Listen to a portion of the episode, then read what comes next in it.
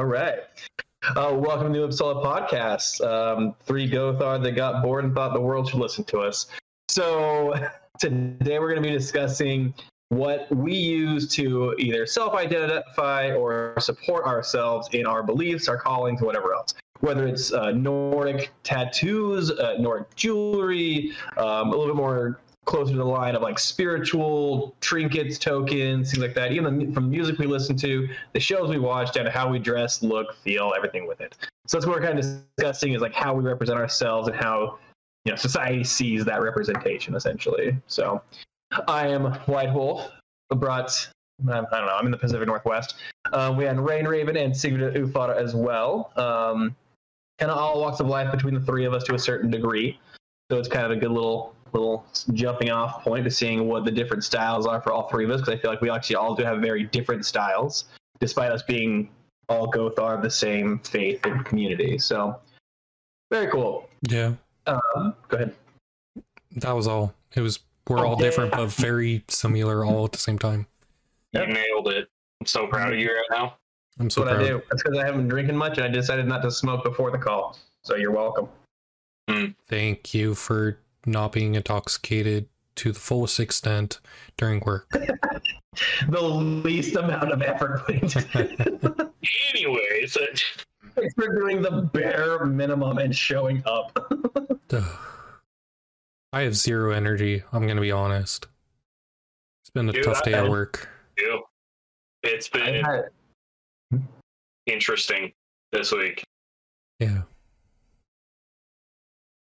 My day's been very chaotic but like productive like it's one of the days that i really enjoy because it's all operations based and i love just nailing it on the head so it kind of like builds my hype up and then i got nothing to do so here we are Yeah, I had to actually search things today, and I was very disappointed by it. Search what? Cargo. oh Oh, oh, your job. Yeah, yeah, my that my sucks my horrible job that I hate. Dude, you were so excited for that job too. Yeah, so that's where me and my wife we both agree, and I live by Odin. At that point, it's I'm never satisfied with what I'm doing. I'm just Ah. excited for the next opportunity. Ah, So it's it's my the signs of a horrible- it's yeah. I mean, it's like my handicap is I'm always bored. So I always look forward to the next thing, working on the next task. And then once I get that done, then I'm like, all right, what's next? I'm never never satisfied with just being stagnant. honestly that's how i am that's why today and like days like this for me like i didn't just do one thing i'm helping write policies and procedures for multi-million or i guess it's a multi-billion dollar company now in multiple states and it's not even like in my job description like they just like queued me up for the last like week or so and so outside of my normal job description i'm doing tons of cool tons of shit that like keeps me moving and like keeps moving up which makes me like excited Yeah. but if, if it's just a regular operations day, I'm like, hey, what if kill me? what if that? like, I have a I have a, a partner of mine that uh, came up to me and I was doing my job, and he goes, "So, what are you like a pagan?" And I just like, well, I don't I don't know what you want from me right now, man. I'm at work. I was like, yeah, very much so. And he's like, yeah, uh, I've been looking into that. Do you have any recommendations for books? I'm like, don't talk to me today. Like, I was like, I will- come back with a list tomorrow, but no more conversation what we had today. I was just like, bro, oh, you're in so deep already. Like, it was cool. So he's a So squirrely you- little you- So you know my government name. Well, now you're gonna know my pagan name. That's legit kind of what I went to. I'm like, listen, when you're ready, you'll be ready. Yeah. a whole new world. It, it blew his mind. yeah, right, son. It was good stuff. But so it's fascinating. I'm seeing a lot of uh, and really like Boy Scout cut, you know, that kind of build. Yeah. That Mhm. and I'm like, oh shit, okay, here we go. Like, so I'm seeing a lot more pop up. That's kind of cool. I mean, that's always a positive. Oh goodness, yeah. So that kind of stuff still happens to me to this day. Being military and having the beard, people just walk up and be like, "So, Are you Muslim or pagan? And I'm like, shut the. F- mm. I feel like I'm Amish. Like, I, I showed up here to work on computers now. I see the like I see the and I'm not being stereotypical stereotypical, but I am all at the same time. Your skin color kind of gives the Oh. Muslim vibes. he looks less dark in person. Are you talking about me? Yes, you Do you think he's talking about me? I'm reflecting light. I'm albino. Like, bro, Wow, that's where that went. No, I'm white. it might be the, the room not very well lit. He looks like us. I mean Yeah. it's it's been a little bit. It's been a little bit. You're also like you're you're not albino. He's not as good looking as us, but he's roughly the same skin tone. Calm down, garden gnome. Maybe it is the camera, and it has been a little bit since Oh, I've seen is. you. This is like the Walmart brand webcam that I'm still working with right now, so I'm hmm. not surprised. The camera adds three shades. It's fine. I mean, I I have an actual studio camera, and then I have a ring light, so you can see that I'm white. I mean, Yeah, we get it. You're rich, okay? I'm I not rich. I just have a hobby that I spend money on. No, It takes zero modification to see that I am this white. my hobby is like 3D printers and shit like that. So my technology is in a different place. yeah. I just bought some weed and some Studio Ghibli art. That's my So hobby. I was thinking. I'm thinking for midsummer, I have to see if I can borrow my brother's mic, so we can all have like a mic in front of us instead of it being, um, like Hmm. having one in the middle. Because how I have it set up, it's very you gotta have the mic in your face, gotta mouth I mean, it. frankly, it's probably best to have one so we don't all just keep not shutting the fuck up and having like the share stick. Okay, now you talk. We do with the talking stick. I don't No, know. so uh, when we talk about like what uh, symbols represent paganism, there's big ones like Mjolnir or the necklace with the hammer on it, which I'm not even wearing mine right now. Um, neither is White Wolf. So there's that symbol, which is one of the key indicators. Um, but that's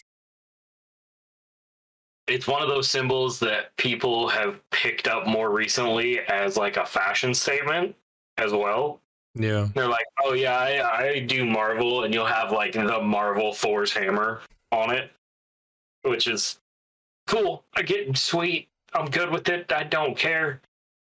Um, but there's other little things like when people have runic charms as necklaces. Those are always interesting to me. Seen that one before, and we'll get into that. Don't don't get me wrong. We're gonna get into the runes and our cautionary tales, I'm sure, of what happens when you flippantly use runes in a fashion statement or get them tattooed or stuff like that. Which, in all reality, do what you're gonna do. We can't control anybody, but yeah, we'll get into that too. But the biggest one that everybody sees is that Thor's hammer necklace, which is awesome. I'm glad it's becoming more common. I'm glad people are noticing it. I've been approached in like grocery stores and out on the street over the pendant that I wear. Because it's not necessarily one of the flashy ones. It's actually a wrought iron pendant that was locally forged by a guy up here in Utah. Um, and he's great. I love him to death. He's freaking awesome. Um, so that- are you talking about Ragnar's Forge? Are you talking about? Ragnar's Forge up in Eden. Yeah, that Yeah. place is great, and he's super cool, super chill guy. Got to talk to him for a minute, and he just forges hammers at random. Sometimes he was like, "Yeah, I got these pis- pieces of wrought iron," and I was like, "You know what I'm gonna do with these? I'm gonna hammer it out into Norse hammer." And I was like, "Sweet." Ren Raven, you- we will be going there. Oh yeah, Oh, th- that's Okay. that's my plan. Is uh, because I've I got this one back on Amazon when I first started, like five years ago, Yeah. And I want to retire it to my altar slash when I uh do uh hollowing for sacred spaces. Use that as my hammer, okay. and then just have like the the crafted one be my everyday one. Yeah, uh, Ragnar's Forge, amazing guy. One of the last true uh, blacksmiths in the state and most of the country. He runs the oldest forge in one of the oldest forge forges west of the Mississippi, and for sure the oldest one in Utah. They were going to destroy it way back in the day, and they made it into a uh, historic monument or a historical site or whatever else.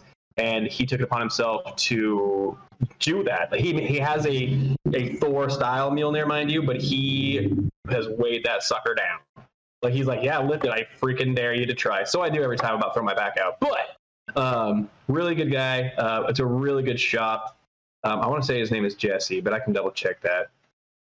But I remember. Really good. guy. But you can walk in there. He has stuff already forged, obviously, like little things, whatever. His bookends. He does big stuff like furniture, things like that. Like, he does big shit. Um, but if you go in there with like anything metal, he'll.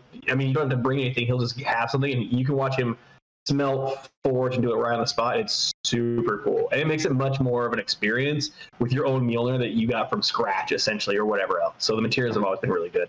Those are the ones I usually like give away, but only to like certain times. But they're awesome. We'll go there for sure. This podcast is now sponsored by Ragnar Forge. Listen, if I could, I would. He he does like comic cons, and anime cons, and all that stuff, and he, he eats it up. He goes to, like the San Diego stuff because he's like, oh yeah, people are gonna buy the crap out of this Mjolnir. Oh yeah, So I mean, especially fair. Comic Con.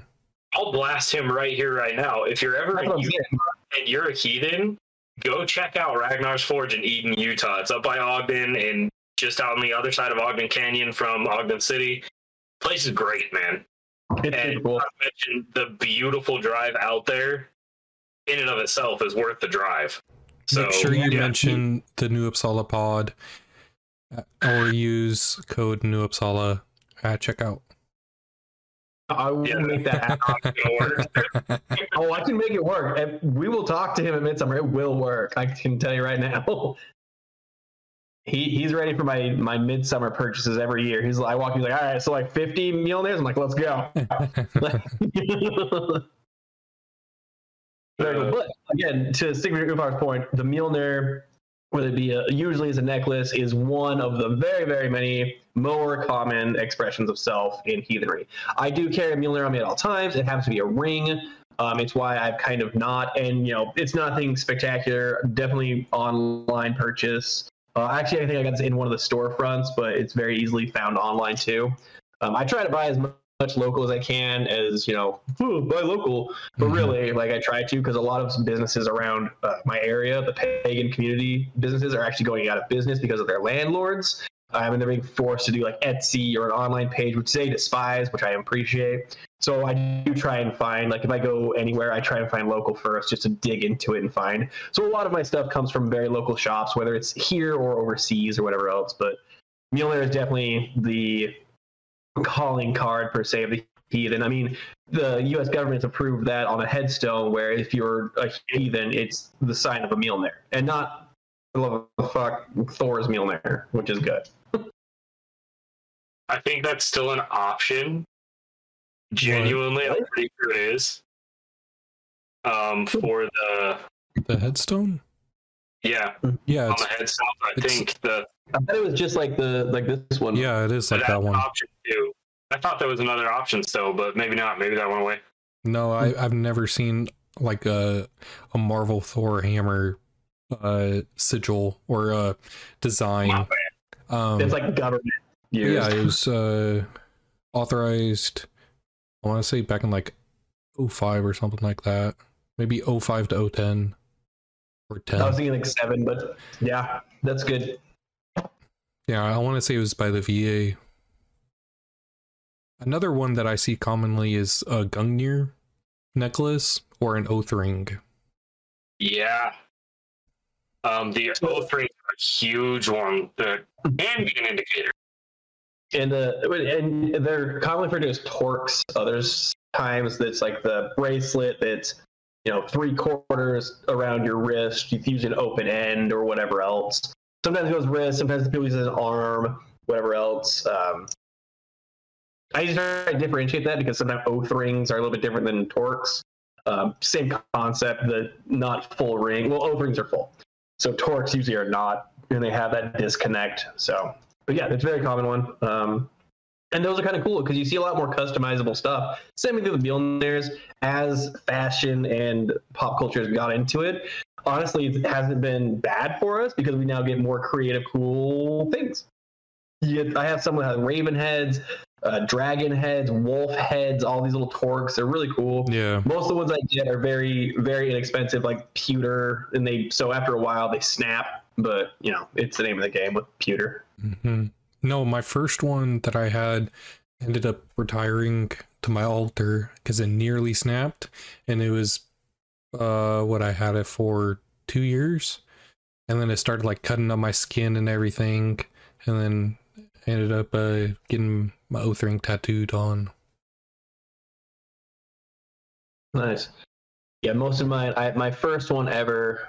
Uh, I ended up splitting in half and making oath rings, like full oath rings for a few Gothar, and using the two ends of it of Hugin and Munin onto both rings. So it was like with the ravens Mhm. wrapped around it. And I had made the or made the oath rings through like wires and myself and um, pieces from saddles and stuff like that. But that was really cool. Was- so sometimes you know when when one retires, it's it's not by any means fully done. It's just becoming something different at the time. So it's kind of cool. Yeah, um, I actually got the first oath ring that I've ever had when I took my Gothi oath, which was fun. Um, White Wolf handed me that one when I took that oath, which was super cool. Um, still wear it, still use it. Taking oaths of other people on it during different ceremonies, especially wedding rituals. I actually used my oath ring as part of a wedding ceremony not too long ago. Um, so that's another symbol that is there. I mean, we can get into tattoos. I'm pretty sure we all have Norse pagan tattoos somewhere on our body at this point. Um, that's another indicator for it. And a lot of the time, it's Viking style arm or knotwork or Celtic knotwork that tells a story, is oftentimes the way it does it. Um, which is another solid indicator, but there's so many different styles now. It could be a tattoo realism raven that somebody goes, oh yeah, this represents this, and it's tattoos. Everybody's got crazy fucking tattoos. Um, so it's it's an indicator in some ways, but the biggest one that I've seen is Thor's hammer on like the back of somebody's hand. That was a solid like okay, which is just a combination of two different ones. Um, I've seen there's an employee at a local Home Depot that I live next to that has like runic writing all over his orange apron in Home Depot, and I was like, Mhm. "Holy shit!" And I like walked up to him, and I was like, "So what's all that mean?" And he was like, "Shut up!" And I was like, "Oh, wh- why?" And he goes, "Because you're wearing a hammer. Don't be fucking stupid." and he like came at me. I was like, "My bad, bro. I was just seeing if you knew your shit." And he was like, "Would I have written this?" Like he had an attitude. It was fine. He was a good dude. We ended up so like you tried to out him and he put you on blast. Like fuck you. you know what it means? And I was like, okay, calm down, bud.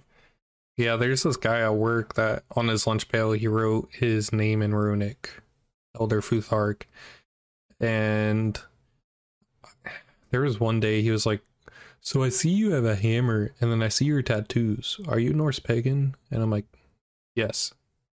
What threw it away? My beard, my hairstyle, my tattoos, or my patches on my backpack. Which one of the seven things that I have on me at all times threw this for you? Which one? Yeah, honestly. it's always fun to. I do it a lot. I, I identify people's tattoos. Like I see a guy with the the Vegvisir, right? Uh, is The right? the compass. yeah, Yeah. So a lot of people obviously this starts a debate of like the compass wasn't used then, it's not a traditional one, like whatever. Um, but he was wearing that as well as like the helm of awe, like on two different cats, right? He just walked around and I'm like, I see you're wearing the Eggleston and the helm of awe, and he's like, no one knows what the fuck this is called. You clearly do this. I'm like, I did that. and so it was it was good though. So there's a lot of debate on a lot of this stuff, and like uh, the origins of all of it. I mean, you can't even trace it. You can, but you can't. Like, calm down. And if it's something that helps someone guide someone in the right direction, who are you to say it's not authentic? Same thing with anything else that happens nowadays, languages, whatever else. I mean, you could say, you know, the Elder Futhark's the true Futhark, and then they're like, no, the Germanic uh, new, uh, New Age Futhark is. You're like, well, ultimately, someone one day fucking said this way is the way of this. So it's not up to you to dictate what is something that binds them to their faith, their calling, or their path. So Come on, man. It's always Angel Angel Saxon F- Futhark. That the angel. And I agree, Yeah, Angel Saxon. Angel, not Angelo, or however you say it's Angel Saxon. This new age. It came literally up yesterday. Get onto the news. Um, I will. Never mind. Anyways, what I'm gonna say is when it comes to like the Vegvisir, which I actually have tattooed on my chest, so I don't give a crap about what people say, whether it was used or not used, and blah blah blah. Who the fuck cares? Because the point of it is, and I harp on this all the time in our school when I'm teaching people, when I go through things magic is magic no matter where it comes from. I don't care if it existed 3,000 years before the runes were discovered or first written down or whatever. I don't care if it's 3,000 years after that.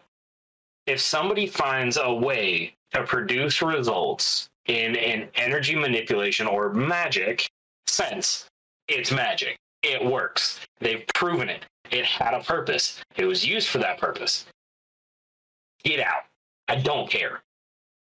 Because if we're going to go down that route, and I'm going to get some hate for this, 100%, but Norse pagans should not use white sage if that's the case. If anything, it should be mugwort. Yep, I love White Sage. I do too. I use it all the time. But if you're going to take this whole, like, this symbol existed, that didn't exist back then, blah, blah, blah, get the fuck out. Then stop saging your house. No, honestly.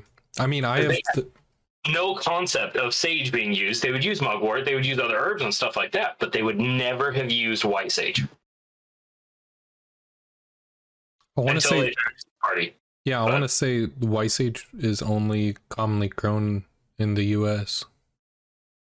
Now, when Leif Erikson and his adventuring party and Viking and all that stuff, and they came over here to North America, sure, they may have encountered a Native American tribe that used it. And 100% they could have been like, oh, we use this. And they went, oh, we use this. And, and then it crossed lines. Sure. But if you're going to take magic in the same sense, it, they never would have used it. So quit saging your house and go buy a fuck ton of mugwort and use that. Yeah, if you want to be like authentic and you know go where the f- ancestors first started, Mugwort would be it. But you know, by Sigvar's zoo point of you know, uh, when Leif Erikson first came over, the first person that ever came to the United States from a European country, um, and I want to say they landed up at, by like Minnesota. Newfoundland. Yeah, it was actually Canada. Modern day Canada is where they first landed, and then they migrated down into Michigan and Minnesota Yeah. and those. Um, but anyways, like you know, they met tribes, and you know they could have exchanged goods and all that. And I mean, there's the whole thing of crossbreeding, and you know, all pagan, all Norse pagans weren't only white Europeans. You know, some were Native Americans, Middle Easterners. Oh my gosh, dare you. I like broke the third wall and I pissed so many people off. You Don't. Like, It's Odin the All Father, not the Son Father. oldest heathen in the world right now by saying they weren't all white. Well, Just so you, well, you know, I'm an Oathsworn Gothi to defend everyone, so come at me, bro. no, I, I agree. Like, if we're, I, I don't like when people debate origins to, I mean, not necessarily timelines, whatever else. Like, a good 90% of the heathen population still think apples grew overseas. So fucking whatever. Like, what are you going to do? So, outside of that, we try and look at other, you know, because there's apple is used in our lore a lot. Um, but frankly, uh, we're talking about different subjects. So let's say if we can identify like three different things we use ourselves to not necessarily identify, it's not like we're trying to out ourselves as these things, but something that we have, wear, do, or have the trait of, or listen to that makes us feel a little bit more, a little bit more I guess, connected to our culture, our people, our gods, goddesses, all that stuff. So, Sigmund, what about you? If you can name three, and we'll just do three for now, if there's a lot more. I was like So, trying to boil down to three. and I'm saying three like every day is like surefire things that you're like this, like it's a it's a like knee jerk reaction or a habit to do. So, fuck. Dude, this is not a fair question to ask a Gothi. We wear and use all sorts of shit to indicate things from random different places. Um, I would say the hammer is number one. Sorry if I stole everybody else's answer. That is the number one way that you can recognize it. Um, certain tattoos, um, like I have Gungnir tattooed on my forearm. Um,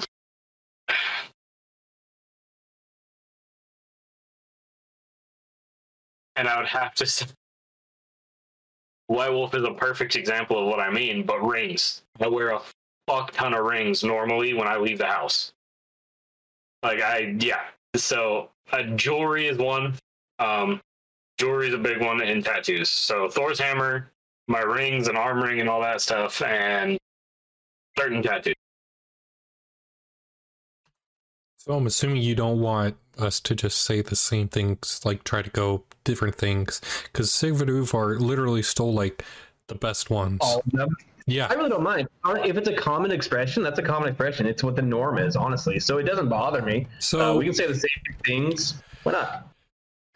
Mine, obviously, it would be my tattoos because I have one on my wrist that's I always wear either a short sleeve or I have my sleeves rolled up. Um, so my wrist tattoo's always visible, and um, I have uh, the beard struggle like wristbands on that I got when buying my uh, beard care. Another one that helps me with my you know, it helps my practice, which is not necessarily needed for everyone's practice, but it's my beard. You know, it builds my practice. It's it's not something I desperately need. Like I could go off and shave if I wanted to, but I don't want to because it builds my practice and I feel more like a man. And it, that's my spiritual sense. Um the next one would be honestly it would have to be my hair like my long hair. Because people are like uh because i grow my top and then i sh- cut down on my sides you know. People say that nowadays the viking haircut for me it's the warrior's braid.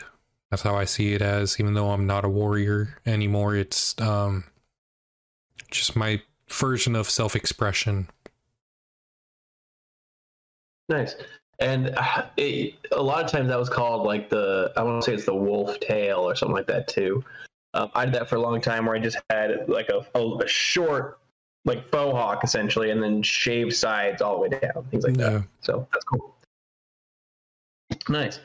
Um, yeah, uh, mine are similar. I'll try and hit obviously the same nuances, but my three is obviously my rings. Um, it's I mean I can have like 30 with just the rings, but they're not all they're all Norse pagan, right? They're not all that theme. I have Odin. I have one of my favorite rings is my only one that fits on my pinky, but it's a face of Odin with one eye missing. It has human meat on the sides and Geri and Freki on it, and there's no way it's turned turn out clear, but it actually is like to the point where if you examine it, it's enough detail you can tell. Um, pure silver, love it. Um, my rings are a big part of me. I have tons and tons of them outside of these. I can only just wear so many because I only have so many fingers. Um, and I actually don't know my ring size on any of my fingers. Like I go into a building and I just go, uh, it's that one, cool, and I move on with my life. Um, I've got like three that I could probably give to Rain Raven because they don't even fit my damn thumb, but I love them. But I'm like, oh, that's never gonna happen. like, um, I do have tattoos. Uh, my first, I guess, heathen pagan, whatever tattoo was like what I, what I would refer to as like the, the horns of Odin or the drinking horns of Odin or whatever else. Um, it's three horns kind of intersected. Uh, a lot of that comes down to um, the three triangles or whatever else of it, which is a, a very common depiction towards Odin. Um, I have um, Sigurd the Dragon Slayer slaying Fafnir. Um, I got other tattoos. I lost a bet and got runic tattoos down my spine from another Gothi. Whatever, it is what it is. I'm not a big advocate for runic tattoos, but I, you know, when you lose a bet, you lose a bet. Um, outside of that, uh, my hair is becoming more and more that. It might just because I'm losing it, so I'm freaking out about it, or it's the fact that I actually enjoy that. But again, I used to have short hair on the sides, long hair in the center, same kind of concept. Uh, my beard, I don't know if that's necessarily something that has to do with my practices. It doesn't hurt, um, but it's not necessarily a focal point. I've just been told if I shave it, that I'll be single forever. So I just can't do that. Um, other than yeah, other than that, honestly, um, in public, there's not a whole lot that I kind of have on some of my on all, most of my hats. Most of my hats, I have pins, and some have Mjolnirs on them. Some have things from the pagan culture, things like that. Obviously, I listen to tons of music. I listen to everything though, from like opera, Eminem to Heilung, and you know whatever I want to listen to at the same time. Um, but inside my house, I have my altar, which is increasingly my pride and joy because I have a lot of dead shit on it, and I love it. Um, what are you? But, you're just talking about your house, right? Yeah, just what? Your house, your your altar yes. house. Yeah, so I used to actually back about two three years ago. My beard is a little bit longer than it is now, and I put uh, I would weave bones into them. That was super fun. I would usually do that on occasion. Um, I don't dress as like Nordic as I can when I do rituals, things like that. I have like a wolf tooth, full teeth necklace. Um, I wear a lot of more identifying markers, including my Mjolnir. Um, I don't wear my Mjolnir very often. I have it on my hand. I don't feel I need to have multiple representations of certain things. Um, but mine would probably be my rings slash my jewelry, um, my tattoos. Shit, I don't even know on the third. There's a lot of it, but yeah, I mean, we kind of like all hit something that was, you know, yeah. music. You know, the you know, an ex- another example is our hobbies, meaning like you know, we're if not most pagans in general, you know, love history to an extent where they try to know more about their culture because it's so quote unquote taboo. It's mm-hmm. not well known. So when people are just making conversation. They're like, "Oh yeah, do you know this happened in Europe at you know 960 BC or something like that?" And yeah, like history is another good one. Um, I actually, so I thought like a lot of my my verbiage and my spoken language is a lot of times, and I it's not like constant. It's just nuances, little plugs I do. Uh, if I get really upset or surprised, I literally will be like, Odin's beard, that's fucking crazy. And everyone around me is like, did you just, what? Or like I'll say gods, of course, instead of God, which yeah. took a lot of training to do just in the pneumatic kind of like knee jerk of like, ah, oh, god damn it. I'd be like, God damn it. And it's like, well, that's way more intense. Like, so the verbiage I use, I try, I really do try and like get away from it because, you know, I, I don't want to be like, saying, you know, oh, Jesus Christ, blah, blah, blah, blah, blah, even though it's like a knee jerk reaction to a, situation, it has nothing to do with a faith, a religion, whatever else. It's just like the common tongue norm to say. I, I try and incorporate a little bit more into it, and I'm getting increasingly better at it, but it's something I've been trying to do is just, just not everyday thing, but like surprised verbiage, things like that. So oh, yeah. it kind of helps me keep track of like, don't say, you know, oh my God, say it with an S. Yeah no i'm i'm right there with you. I'm you know i'm currently w- working through it as well. I've gotten better with uh, adding the s but the jesus christ one is that one's the hardest for me to get rid of. And i'm like it's, it's oh my gosh jesus christ. Like it's just my habit and it's if anything it's like your it's your modern day slang. It's your everyday words. It's breaking a part of your habit actually. Like if you have ever tried to break a habit it's increasingly hard to do. You know it's easy to do one day two days but then you try to go uh, like a couple weeks and you just find yourself going back to the norm because it's comfortable. You know what? I just had a crazy fucking it made me chuckle to myself but instead of saying jesus christ from now on i'm going to say balder's nipples just to see what people say. See, and that's the that is the exact reaction I want from people. Is what Stop, what will stop saying words. What did you just say? Oh my instead of saying, goodness, Baldur's nipples. "Oh my God, it's Baldur's nipples," fucking bullshit. fucking what? Everybody, nobody, like- They're like, uh, whom learns utters? What is happening? You're like, I don't know what's happening now. Like that's a whole different page. no one would know what the fuck you were talking about except for heathen. Yeah. And We're I gonna bet have to come up with like random shit to just blast at midsummer to see if anybody catches it. Thor's toenails is just like, what the fuck? You gotta trim them bitches. Don't want to contribute to that Yeah. joke. Dirty ass Naglfar. no, it's like, you know, when I went to the Midwest when I was in the military, I picked up y'all, and I haven't dropped y'all ever since. And my wife was like, You're not from the Midwest or from the South. And I'm like, It's just the culture that I'm a part of. So I picked up y'all. Like to this day, I still text it and I say, Hey, what are y'all doing? And it's just a part of my, I yell like it's my job. Like that's I mean, it that's is. professional communication, whatever else. And I'm from Utah. I don't know if that's that's not Midwest, but like it's I mean, a but, lot of but your job. from in farming. but your job.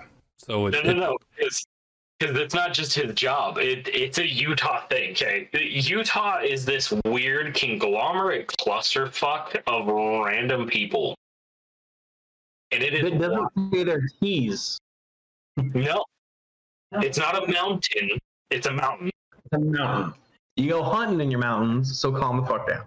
Exactly. oh yeah, you don't No, go you don't hu- go hunting, you go hunting, If you go hunting, you're from California. and so then calm. you go fishing, you go cowboying, you go lassoing. Everything is an in at the end. Oh, you're just saying we don't say our G's. We don't say a lot of things, but T's is a big one for you. If it's not like a, one of my favorite things I've ever said is I'm military. I deal with a lot of different people from a lot of different places in the US. And there was somebody that was like, he said, y'all. He goes, Where y'all go hunting at? And I was like, Oh, up on the mountains over by the creek, about a mile down. And he was like, What the? F-? like, he stopped dead in his tracks. He goes, Where the hell are you from? I'm like, Here. I'm from here. This is this has always been home. He was like, No. And I was like, Yeah. Were you Well- just making fun of me? No, it's just Mine how I is- talk. literally just react. Utah's a weird place, okay? mine was in Georgia. My I got outed as a Utah in Georgia because I was the okay. So first of all, in the military, I was the only white guy in my fucking unit. All right, and so we're drawing out maps, right? And I'm doing my map thing. Love drawing maps. It's my job. I'm like, all right, so the mountains over here. And one guy goes, mountain? What do you? And he goes, what do you say? I'm like, the mountains. They're right here. The, the, mountain ridge is right here. And he's like, say it again. I'm like, the fucking mountain ridge. What do you want from me right now? He's like, are you saying mountain? And like mountain? And he goes, let me ask you a question. I'm like, don't you ever talk to me again. First of all, Georgia, don't ask me shit if I'm saying mountain. he said that. I'm like, no, I'm out. Y'all can go fuck off over yonder. Yeah. No, uh so when I went to well, it was when I went to Korea and Missouri, um you know, I'm from Oregon, born and raised. I slur some of my words and then I enunciate other words and so I sound like I'm from the west or from the south, Midwest, and then I'm also from like Minnesota. that is very similar to the Pacific Northwest. Yeah. Yeah. Si, You nailed it. senor. The people say shit. I'm like, what are you? yeah it's like where where are you from and i'm like well i'm from here you know i i slur some words and i enunciate on others and you know that's how it is how do you do My wife's dad's family is from Minnesota. I give them so much shit all the time for the way they talk because they came over when we were getting married and all sorts of stuff, and we've seen them since. Their accent just irks me in a certain way. So I just I lay into it. And I don't know if anybody watches TikToks, but there was a guy on there that made fun of Star Wars with a Minnesota accent. and the he would say stuff like Darth and shit like that. So her grandma, I swear to the gods, to this day, her grandmother sounds exactly like that. And it is the funniest fucking thing. So I started sending those TikToks to her and she would send them to her dad and she told him, Yeah, this is what Mark thinks our family sounds like. I'm like, it's what they sound like. Funny. It's accurate. Well, something that I made or someone told me it was um, you know, it from like Minnesota and all that area. It's not a casserole; it's a hot dish. The fuck does that? Listen, I've had tater tot casserole. I don't know if it was called. Oh, it's tater tot hot dish. Yeah, I'm it's wrong. tater tot hot dish. I'd never, I've never had that before until recently. And they're like, "You want me to get tater tot hot dish?" And I was like, "Did you just ask to order me like Wendy's tater tots or some shit? Like, what are you doing right now?" And they made it, and I was like, "This is the most bomb shit I've ever fucking had." Wait, you never, No. you've never had a casserole? It's called tater tot casserole. Well, up up there, it's called a hot dish instead of casserole. I don't know And what the I don't know the the reasoning behind it. It was like because you don't casserole. It's a, it's literally a It's because hot dish. grabbed it and went, That's a hot dish. Yeah. It's hot on the bottom. I've seen that one. That's funny as shit. So now we talked about dialects and regional discrepancies or differences between. dia- dialects, regional accents, that it does come into self-representation of culture and dynamics. You know, like I said, verbiage plays a part. Um, you can tell some people Swedish, whatever. Tell me a Gothi not from that's from Iceland has the accent comes in, starts speak, starts talking in English, and you're like, I'm going to listen to you more than Hank from Kentucky merely because of your accent, and they can both be Gothi. Like, oh but yeah. it gives credibility when you when you have certain things and to our you know to a certain degree like your beard whatever else when you have certain things it does build the credibility in a like in, in a very apparent but subconscious level as well um, when you see someone walk in in full garb draped in fur and pelts you're like this motherfucker though. But it could like it, he couldn't he might not know anything. He got a mountain man rendezvous and just wears pelts. Like but it gives credibility. Like it's passive uh, credibility but it is. Which is absolutely insane. And I get what you're saying because I harp on in the school, I harp on pronunciation of certain things. And when people pronounce things wrong, it fucking sends me into a fit. And I'm probably pronouncing them wrong, but I try to do my research as best as I can who pronounced them correctly. And I try and focus on that and learn the language at least a little bit so that my pronunciation is horrible. what do you think out of that we've we've dealt with so far and i can't think of one off the top of my head it's going to take some thinking is one of the most in our opinion because we again we might be wrong is uh the most commonly God, what, what would you say uh like mispronounced word that we deal with in like the heathen community Okay, here's mine. And you said it earlier. Audumbla. Arugula? oh okay that's The okay The cosmic space cow. People are always like, I did, I did a bit, bit, uh, Adumla. And I'm like, nope. Right again. Audumbla. There's a B in there. okay i see that that makes sense That one and a That doesn't come up a lot with me, but I get to see that's very much a struggle. Yeah. Um, and the runes as a whole.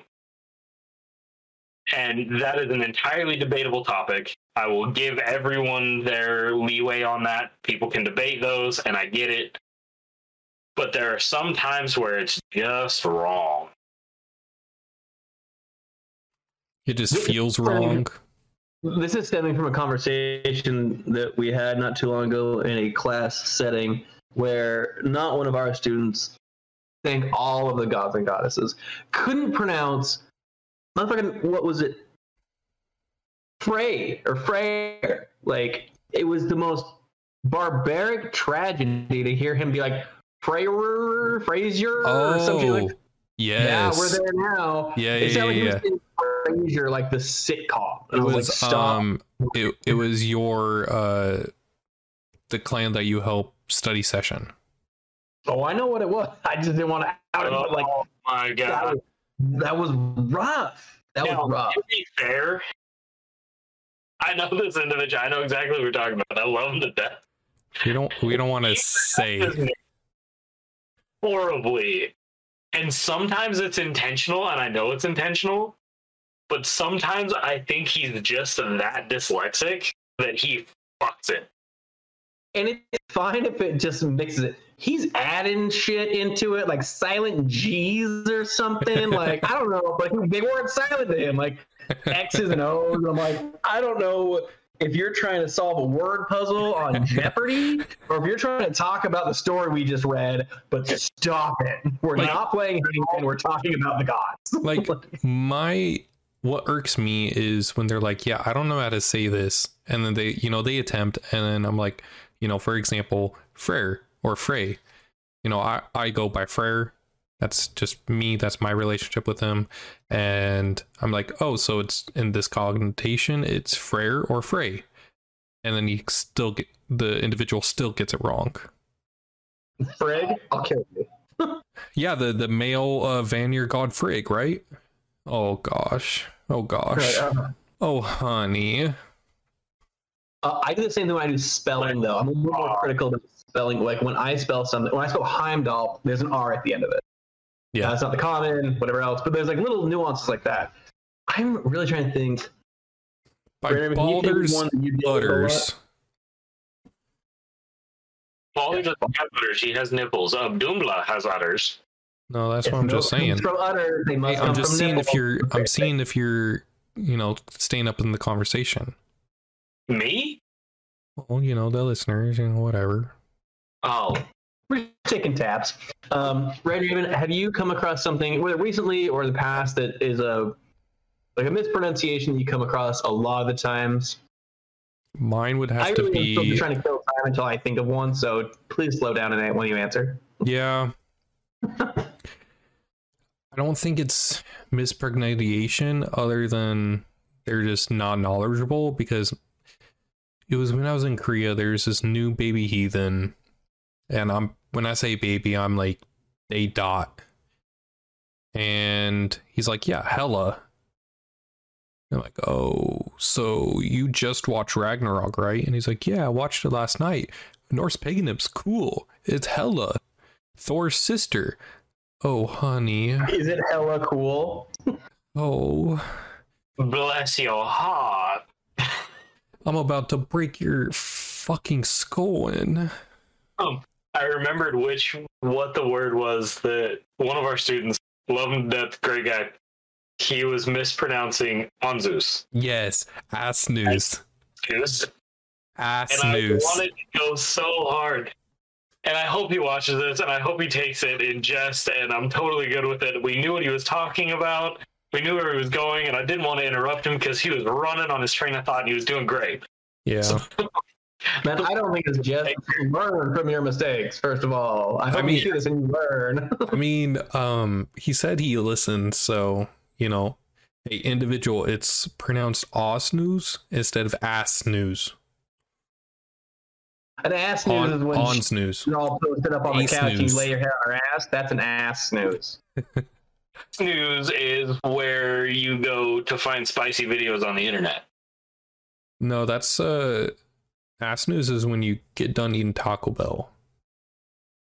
That's a yeah. Yeah, That's, yeah, a, That's an ass news. that's an ass breaking news. this just in, everything out. so and we don't mean to pick on our students directly because we hear it from everybody around everywhere whenever we talk to anybody people pronounce things wrong. And i probably pronounce some things wrong. But it's learning from those things and going oh yeah no that makes more sense. That's the key to that. But yeah i agree. Getting back onto our topic of symbols and things that we do to outwardly say yeah we're pagan uh our verbiage is definitely definitely one of them Yeah. Because Proper we- pronun- proper pronunciation is a dead giveaway that you've done your research at the very least to a, a degree of understanding. You don't might not understand it, but like you know the verbiage. Oh, I know another one that just came, you know, to the top of my head. It's a at the end of like a, a prayer and everything, or a, a bloat or whatever it is. Skull, Cool. which yeah, that, it has its time and place. Yes, it does. It is and not that- at the bar with a fucking shot glass in your hand. But if it's to like if it's to replace the word cheers, I see that that being correct instead of yo brother skull. No, Then no, that's it's a greeting. yeah. Okay. I cannot count the number of times where me and White Wolf have been in a bar and I've heard somebody say that shit, and me and White Wolf have just like turned in our stool, in bar stools, and just stared at them until they corrected themselves. If you Or didn't like- just hail the gods or defeat a foe, I don't want to hear it out of your mouth. So what are you uh, cheering about? What? I said that's that would have been my response. So what are you cheering about? Like, what are you cheering about? Like drinking? Like, no, that just says drink. Just say Oh, so drink. so you're you're acknowledging you have a drinking problem? That's a cheers I right there. Pretty sure it's just, pretty sure it's just drakkar or drink. So just, you know, use that. No, Carrie, is that what it is? Drekka? Nah, I can't. Drinking is um, German. I believe Draka is. I I've been really bad about my Icelandic studies on verbiage. I pulled up the Old Norse version of it, and it's Drekka, D R E K K A. Something Okay. for whatever. Drekka. Yeah. So um, uh, I used to be way better. This one you get Draka, better on. draka, draka, draka. Bah, bah, bah. One drink, two drink, three Dracula. bah, bah. No. Um, that was Count Dracula. Uno draka, uno draka, tres draka. Fourth Dracula. Wake up tomorrow. Like, oh. What's that movie? Shanghai Nights or whatever it is? No. Oh, that's been a while. Bathtubs. Uh-huh. Yeah, yeah. They're doing the they're doing the song and they just keep drinking. and Yeah. shit. Yeah. Um, Another thing, wonder- like it would be, you know, games, like what games you play, like. You know, Yeah. if you're Yeah. if you're you know you have some friends and they could see like you're recently played or something and you know uh playing Crusader Kings because that's a like an RPG simulator type of game where you're oh, I know we're that one. playing as a uh, a family lineage, and you could be a Viking. Um, Oh. uh, Iron Bjornside's in there that I know of. It's been Oh, a, cool. it's been a little bit since I Ironside. You mean Bjorn Ironside? yeah. Like I That's what he said, said. I think I said You- Ironside Bjorn. Oh Did I say that? No, you. I don't know. I thought you said Bjorn Ironside. I said Iron Bjorn side. Yeah. Oh, I didn't even catch that. If that's what he said, I don't fully believe Sigrid right, now. Bjorn so- Ironside. Uh, but then you got like uh, Vanaheim. You got. I wish I could pull my Steam because I Ooh, there's literally a really good one um, that I play. and It's, I think it's called Jotun or something Yeah. like that. Yeah. That's a, a very you know 2D, very basic graphics type thing, but it's very accurate. They speak in Icelandic and it has the translations. Nope. Uh, it chases the runes down. It's a very fun one on Xbox. That is a really fun game to play. It might be on Microsoft. I have no fucking clue. It's on uh, it's on God, that is Steam, and I've Sony. I played it. I played it. It's it's a lot of fun. But then you got like uh Valheim, you know, that survival There's uh one that I played that fucks with my head. Valhalla, Um, God of War, either There's 2018 version or the the new one Ragnarok. there's Yeah. one with when you're a girl and you travel through the realms, essentially going through hell, and Oh, it is uh, uh Hellblade.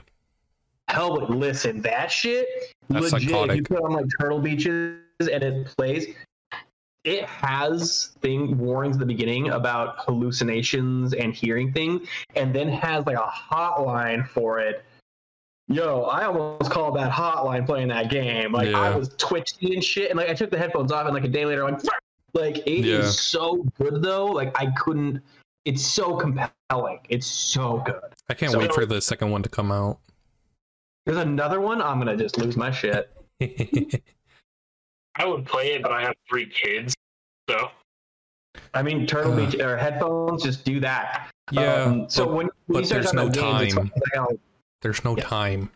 yeah, I don't have time to play I video. didn't know. I've got just like, all this money and things that I can just do on my own for no reason. And Yeah, but you know, games. we're living by the Havamal, In what way?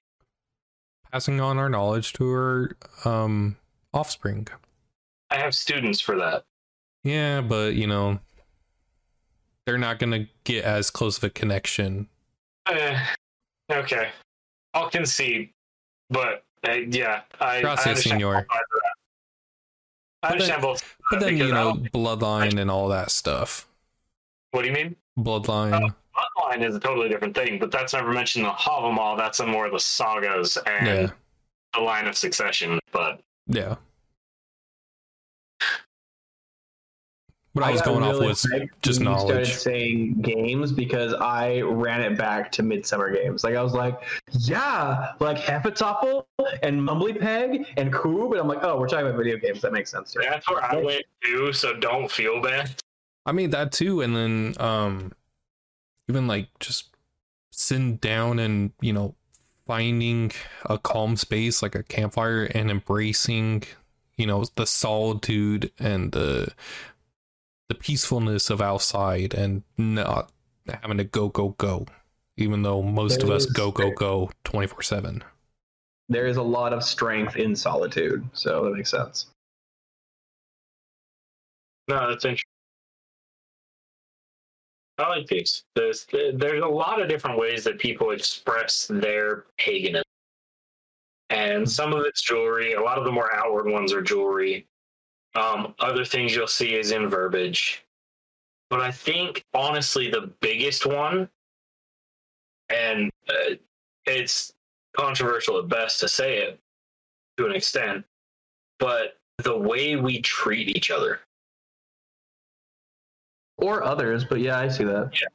the way we treat each, the, the way we treat others is this difference and i've been asked about it before where it was like why are why are these pagans always so nice why are you guys why are north pagans always so kind to each other and i'm like well in all honesty it's because if you say the wrong thing in front of the wrong person your skull might get split What I was about to say is like they're nice until you give them a reason not to.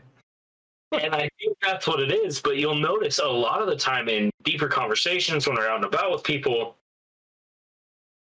we're kinder than most. We, and uh, like I said, take this for what you will, but this is what I've noticed is to servers in a restaurant, we will be almost overly kind to a point.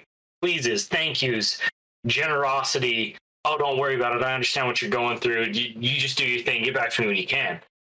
And maybe that's just my personal practice. Maybe that's just what I try and do. But I've noticed when I'm out with other heathens, that's a standard for us where we accept others as who they are and not a demanding nature. Now, I'm sure there's exceptions to this. I'm sure there's all these other things, but that's another thing that I've noticed is the way we treat others. And we kind of talked about before is where we're from, what we do, things like that. I and you know, to everybody's defense, everybody can be nice. Everyone can be nice. I mean, they are. Uh, my family is fantastic. They're all very Christian. They do their thing. Uh, but for the most part, it doesn't matter where you're from, what you're doing. A lot of the times, in my most common recre- or interactions with heathens, you hear "sir" and "ma'am" like they're from the South and they've never been to the South in their fucking life. Um, it's more of a respective tone. It's yes, ma'am, no, sir, whatever else. Um, uh, to to Sigmund's point, like to servers and like that, there's a lot. I feel, and there's also asshole heathens out there that are just jackass brosatru morons. But um, you know, it's both sides of the coin. But I see more common than not a very generous. If you ever identify me in a in a restaurant and you're the server, wait on me because I will overtip because I don't know how to handle money and I don't care. So I overtip like crazy. So, and it's nothing to be like, I'm gonna do this. It's just like, oh, this seems right. And they're like, that's a lot more than you should have done. Yeah, I'm like, I- eh. You just spent eight dollars on a cup of coffee and you tip twenty dollars. Thank you. Yeah, I did. I I mean, I don't. I've gotten close to tipping more than the amount. I haven't done it yet. Um, the other day, I got charged like I don't know, it was like twenty bucks, and I gave him like twelve bucks in tips because it was a small amount, like 12, 20 bucks. I'm give you like three bucks. That's fucked up. And so I gave him like what I hadn't felt comfortable with, and it was you know more than half of it, which they didn't do much, but they're they're making the industry run, making me happy and being available. So I don't know why not.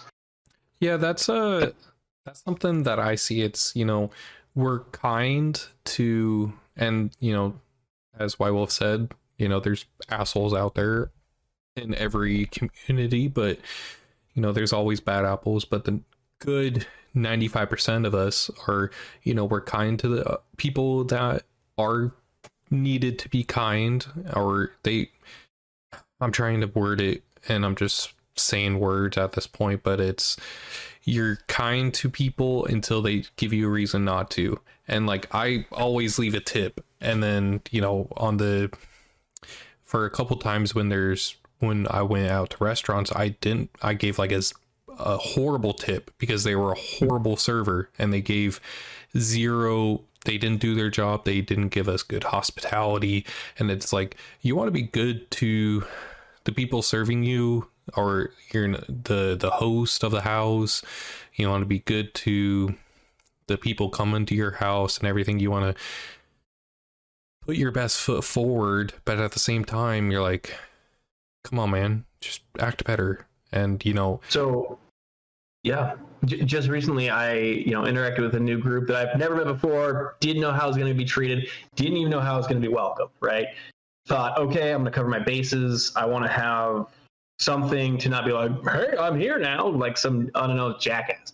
So I wine, a six pack, and they were all featured or themed around where they're from, what their culture is, things like that. And I'm like, I'm probably going to hit miss the mark on this, but to me, this is trying this is an effort placed forward. I have given bad tips. It takes a lot for me to give a bad tip, but I've done it. I've been like, fuck you, with like a dollar. And even then, I'm like, that's too much.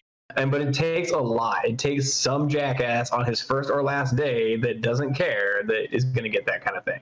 So yeah, we definitely see it forward. I don't know if it's an overcompensation on my end on seeing a lot of things that happen in the world that misrepresent my culture, my spiritual beliefs, and whatever else, and I'm paying it forward, or if it's just simply the way I was raised in my nature. But yeah, it's definitely something we we show gratitude tenfold because we want that back. You know, we we don't do things for the gratitude or for the respect, but we see it in turn. We're like, hell yeah, you're doing it. Let's go. Yeah, and that's the, I guess that's the biggest piece is we will reciprocate everything. Um, if it's bad service, bad it's it's that reciprocation of we as pagans, from my understanding, from what I've personally seen, other people may have entirely different concepts, but I will reciprocate energy right back. If you're gonna be an ass, I'm gonna be an ass. But I'll go into that situation showing respect, and that's what I teach my kids: is respect everyone until they disrespect you, and then feed it right back. I think it's important. I think that's important because a lot of heathens, especially nowadays, think they need to show off prowess or escalate when something's wrong, and it's not. It should be equal folds.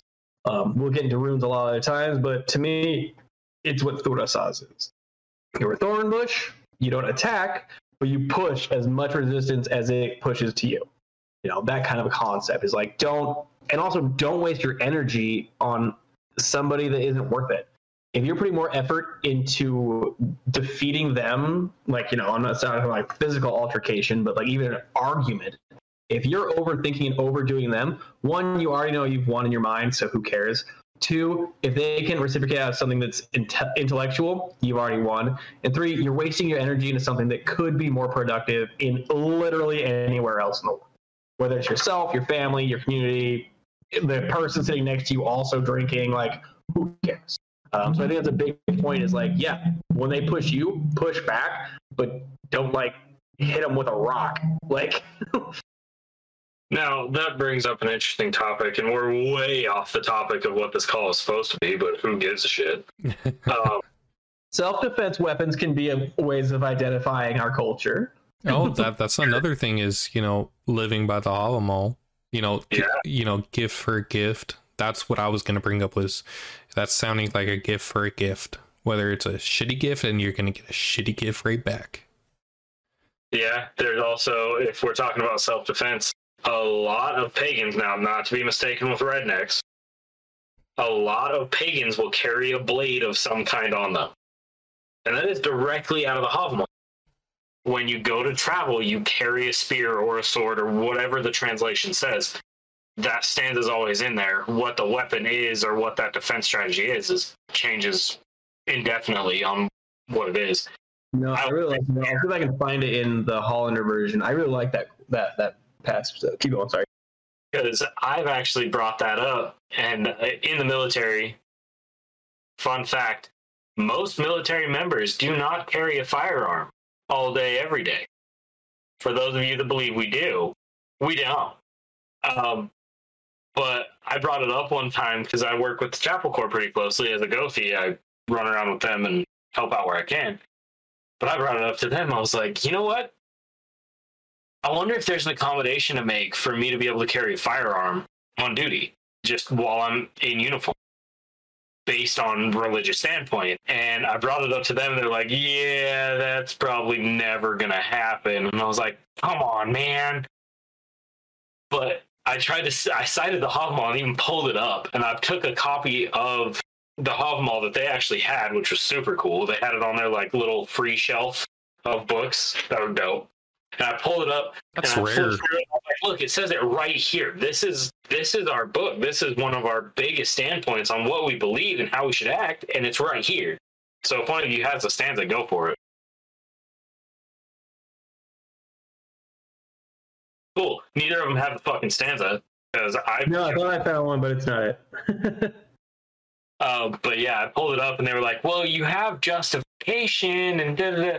But yeah, fun fact: most of the military does not carry a firearm. We have security forces or MPs that do all day, every day, no matter where they are. Um, but yeah, yeah, fun stuff. I'm just gonna sit here and wait for one of them to talk. no, and to your point, uh, and kind of what I would, you know, everyone should have a self-defense of some kind. Um, I don't have any firearms in where I live, um, but I do have just a gaggle of blades. Um, and it's not like, oh, I just have like an axe. Like I go axe throwing regularly. I do have these recreational things to hone my skills in these in these circumstances. Because the last thing you want to do is look like a jackass in a home invasion, and you're holding a hatchet. You don't know what the fuck to do with it, and then you get shot anyway because they have a fucking gun. But like, it, I don't have firearms in my home, but I have a lot of blades. I have my bow and arrow, which obviously are wildly impractical. I use them for hunting, but there's no way I'm getting it under my bed, out of the case, knocking it, pulling it, shooting. It's a compound. Never gonna happen. Um, so I have a little bit faster resources to that. Um, but regardless of what you have or do, um, whether you're, you know, just kind of nerding it out with a bunch of, you know, replica blades on your walls or whatever else, I would suggest getting at least one real one, not sword wise, but something, and learning how to use it, not just having it. Like, you know, you can have you can have a gun and not have any idea how to clean it, turn a safety on or off, or whatever else. So I think a big part of I think a part of what our culture is is honing our disciplines. Uh, now, everybody does that to a certain degree, spiritually or whatever else. I do believe that with ours, because it's seen as more of an aggressor type, because it's mostly based around some type of weaponry of any kind. But you notice that, like, most, not all at all, in any way, shape, or form, but a good majority of heathens and or people that have that discipline are disciplined in it and practice it daily. This is like my family with hunting. Y'all, they're redneck as shit. Like they know their crap. We, I, when I went into the military, I could already disassemble, reassemble in under a minute. Like it was done. There wasn't even a question on my mind. Like we'd file down each other's firing pins just for funsies. But like we knew our shit, and it's something that's like if you have this in your house or around you, you're doing yourself a disservice and your family by not learning how to properly wield, use, or enact with this this item, whether it's a weapon or whatever else, which we just call knives tools because you know whatever. Uh, Yeah. But I think it's a good part. So, uh, the Lee Hollander version stands at 38, and it's generally going to be stands at 38 for every uh, translation of the Havamal. But for this one, you have from his weapons away, no one should ever stir one step on the field, for no one knows when need might have on a sudden a man of his sword. If you don't un- understand Old English, I have the modern day English right here, and I will say it. Um, never go even a single step without a weapon at your side. You never know when you might find yourself in need of a spear. So, in even further layman's terms, because most Americans have heard this saying, better to have it and not need it than to need it and not. But let's pick up a good aspect. Um, this isn't just like th- this particular uh, concept is a lot deeper than having a knife or having a gun. Imagine, as a disciplinary job, you're an attorney and you go into a courtroom. Are you going in armed with the knowledge to combat a foe that has the same? Or do you literally have like a, a gat on your fucking side? Because that ain't gonna happen, right? So technically you're unarmed, but you're armed with the knowledge that someone's there to protect. You're there to do this. Like as as a like, yeah, when I say that, I mean like someone's actually armed as security, whatever else. But you're going in armed, out of the house, armed with knowledge, confidence, preparation, and fortitude, knowing that what you're going to do is the best of your ability, and you are willing and able to combat those that argue against you. This is a very big heathen thing in this sense that it's a requirement. If you want to be like, I'm a heathen, derp to derp, you better be ready for the flack that you walk out in that door and catch from the rest of the world. Not saying you need to combat it or beat it, but you need to be able to know and have confidence in yourself and your abilities to say, if someone comes up to you and starts talking shit, one, you're not going to lose your cool, but two, you're going to know your way around it. So that to me is arming yourself with knowledge. Having that kind of practitioner sensibility of saying, oh, yeah, it's a Mjolnir. And you're like, yep, it sure is. And they're like, so you like Marvel? You're like, I guess I do like Marvel as well, but that's not what it's for. And like being prepared for these conversations of like, oh, here we go. Or like if they're antagonizing you, how to work around it, to harness the Havamal and know what you should or shouldn't do is from a societal norm until a certain degree. I think that passage is never leave unarmed, meaning never leave prepared to defend yourself in any aspect, not just in a battle aspect of physical altercation. I like how you said that. It's a lot of people take the verbs and the verbiage and you know the stanzas literally and not how it could be applied in their everyday life.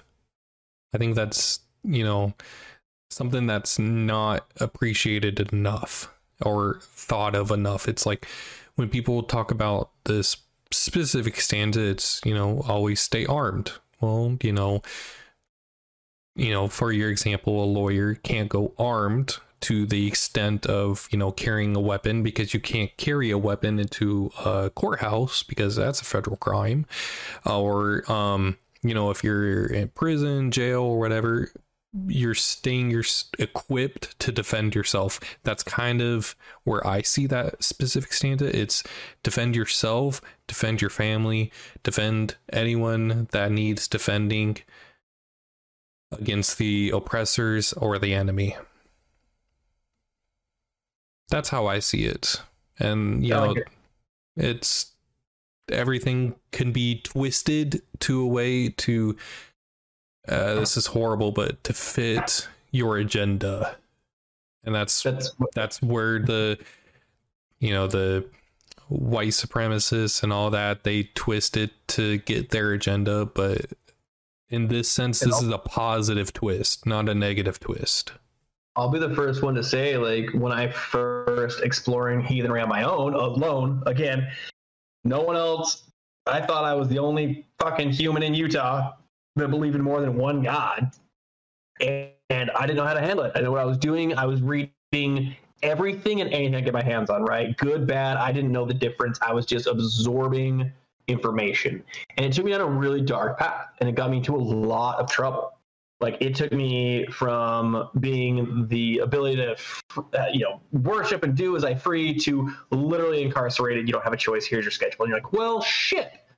And it was through this exploration that I learned my limits, uh, what I should do, what I shouldn't do, the cultural, societal norms, limits, the spiritual side of it. Like it, it was a huge eye opener for me to see. I don't ever recommend it. I recommend finding someone that has done this or does this regularly as a gothi or a spiritual leader to guide you down that path. Is I went deep quick because I didn't know the difference, and I was like, "This must be it. This feels right. I'm going hard, hard, hard." And then I went too far, and it landed me a lot of trouble. And full well deserved it. It was awful experience for everyone involved. Um, but for me it was a big learning curve. Like you know uh, i wasn't prepared to take what i knew on the road essentially. Like i wasn't mentally mature enough or spiritually mature enough to say i'm going to go represent my community in the best way i can. Now i was drunk and was like fuck you skull and went nuts. So that was bad. But don't recommend it. I think that's why most people in like our community and everything they try to you know, act in a positive sense, in a friendly sense, is because we're so small that some individuals this could be their only encounter with a Norse pagan, specifically a Norse pagan, not pagan in general, but if they get a bad taste in the, in their mouth, or be like, okay, well, all Norse pagans are like this because it's you know the first impression kind of sense, and that's why, if not all of us are friendly to an extent if you give us a reason not to be friendly. I was also told that they'd never my the people that I was with who know my whole life up to that point had never seen me more polite or like militaristic until I was in cuffs in booking in jail. And they're like, he's just standing there, hands behind his back, you know, yes sir, no sir, well, you know, nothing. They're like, you were the nicest I've ever seen. I'm like, yeah, I fucked up, and it's not their fault. It's my fault. So I'm just trying to be a good person at this point. Like, which at that point I couldn't have looked like a good person anyway. So whatever. Yeah, that's fair though.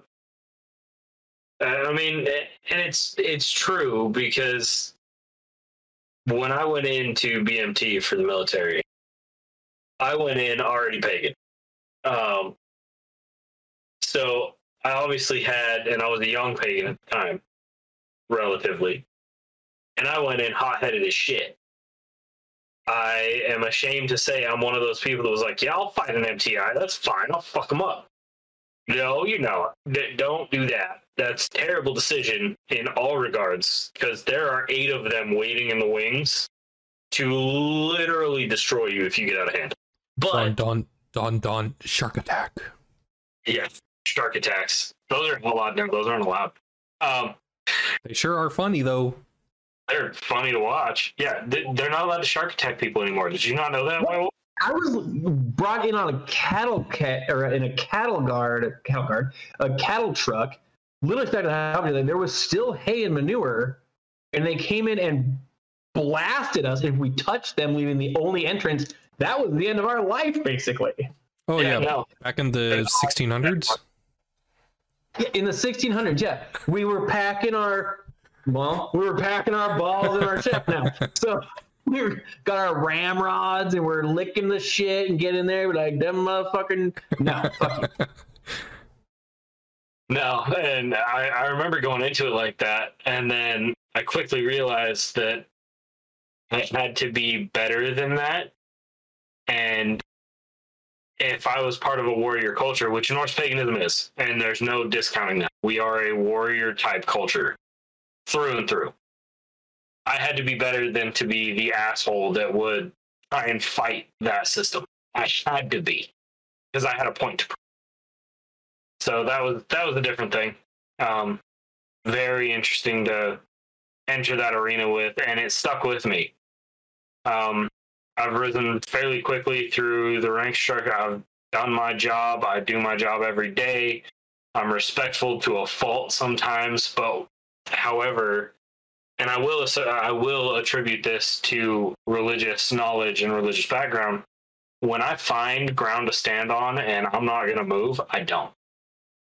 And that's actually gained me more respect than being a leaf in the wind um, and just being pushed along. So there, there's a lot of different ways that that plays out, and I will attribute that to Norse paganism and my Gothi path and understanding different things. But yeah, totally different side topic. Oh, But yeah. can can agree with that. 100%. I'm I'm right there with you. It's so different being in that position. Like it's, and especially being the only one on a base for a little while, and being totally alone. At least in Norse paganism, I know there's a lot of pagans in the military, across all different walks of paganism. Yeah. but being only Norse paganism on a base, Norse pagan on a base, can be brutal, especially and it, not just military wise, but the only Norse pagan in your area, the only one that you know about, because I'll say it, the Bible Belt is a hotspot for closet pagans. Yep. It's rough down there. Closet, a lot of things. Closet pagans, man. Well, yeah, closet, a lot of different. Yeah, yeah, that's fair. It's a lot of closets in the Bible Belt. I mean, that's you said something that I wanted to just hammer home. Um we we find our beliefs and we don't back away. And we hold our ground.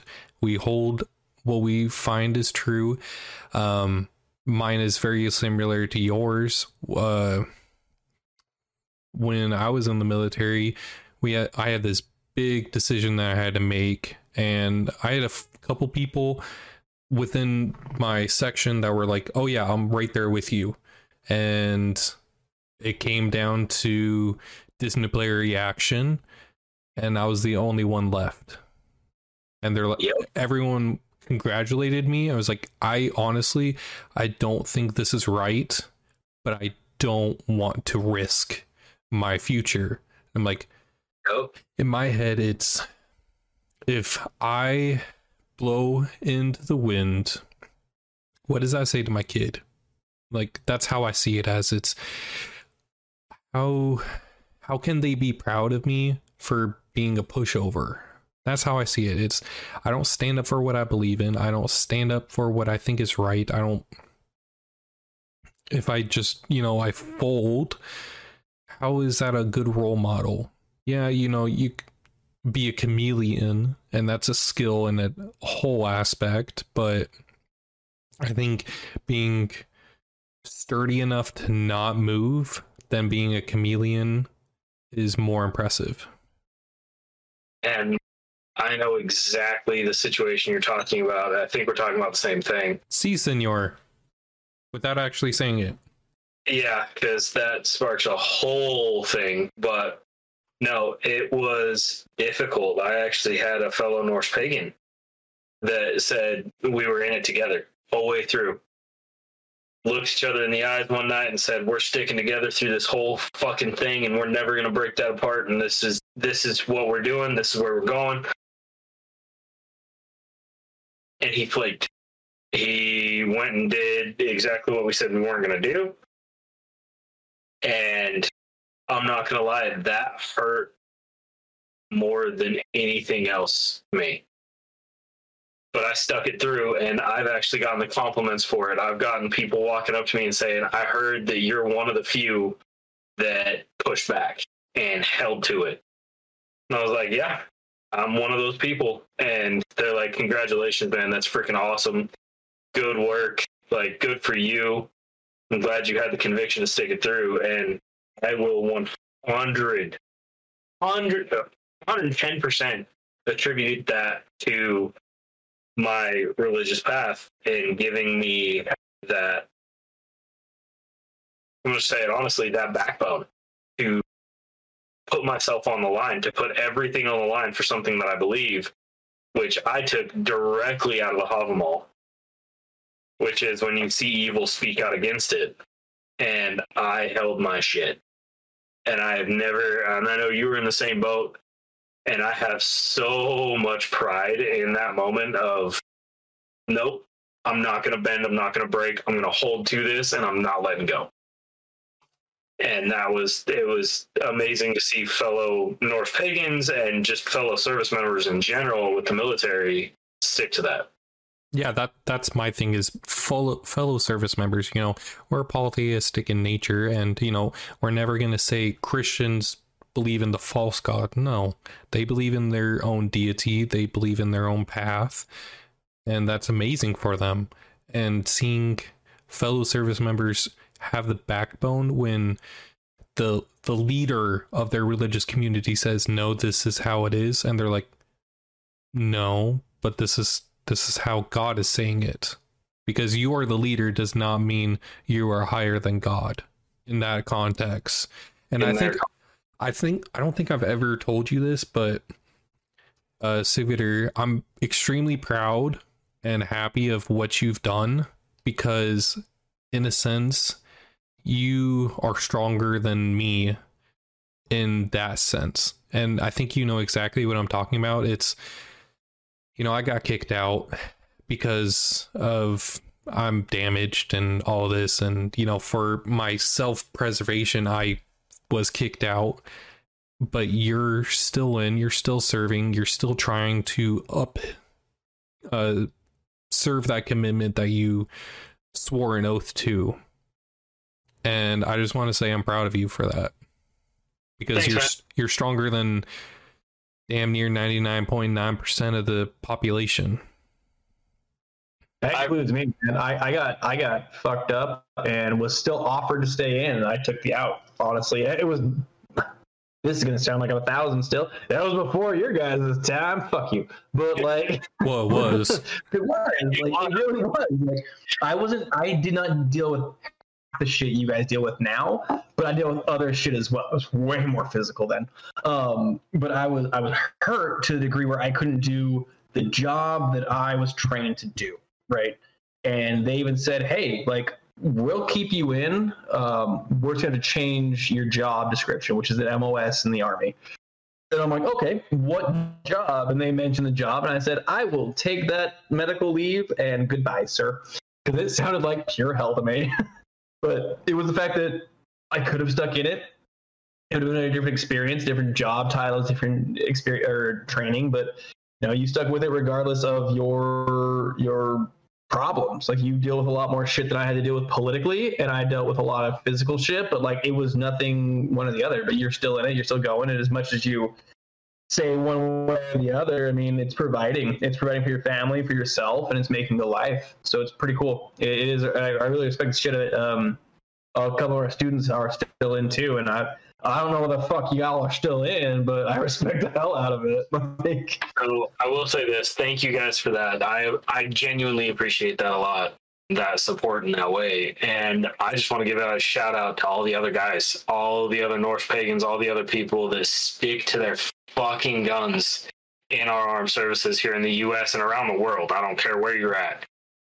Props to you for sticking to your shit and having a backbone in today's world. Good work.